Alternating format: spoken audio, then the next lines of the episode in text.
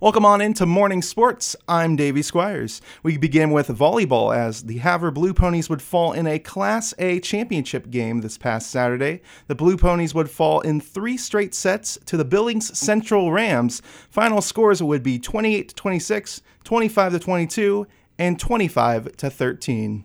We go now to wrestling as the MSU Northern Wrestling team made a long road trip for their first tournament opportunity of the season as they were in the field for the University of Colorado at Mesa Invitational. The Lights put three wrestlers in the finals with all three posting wins and claiming championships. At 141 pounds, Martin Wilkie won his championship match with a 9 2 decision, while Rylan Burns, wrestling in an unattached capacity, took first at 174 pounds. Rylan registered a pair of pins and a tech fall on his way to a first place finish. At 197 pounds, Isaac Bartel won his finals match 9 to 4 while also collecting a major decision and a fall. Other placers included Nakota Siegel, who took fourth at 174 pounds, and Rylan Moldenhauer at 285 pounds. Next, for the Northern Wrestling team, they take part in the Spokane Open this Sunday.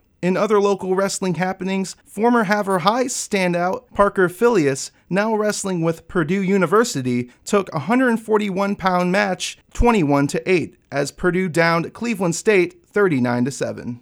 We finish with football as the Big Sandy Pioneers would face off against Froid Medicine Lake Redhawks on Saturday afternoon. Josh Margolis will be on hand and files this report. The Big Sandy Pioneers saw their season come to an end Saturday afternoon as they fell by a score of 24 to 20 at Froid Medicine Lake. Big Sandy trailed by four in the final minute and jumped off sides on fourth and short, allowing the Redhawks to run out the clock.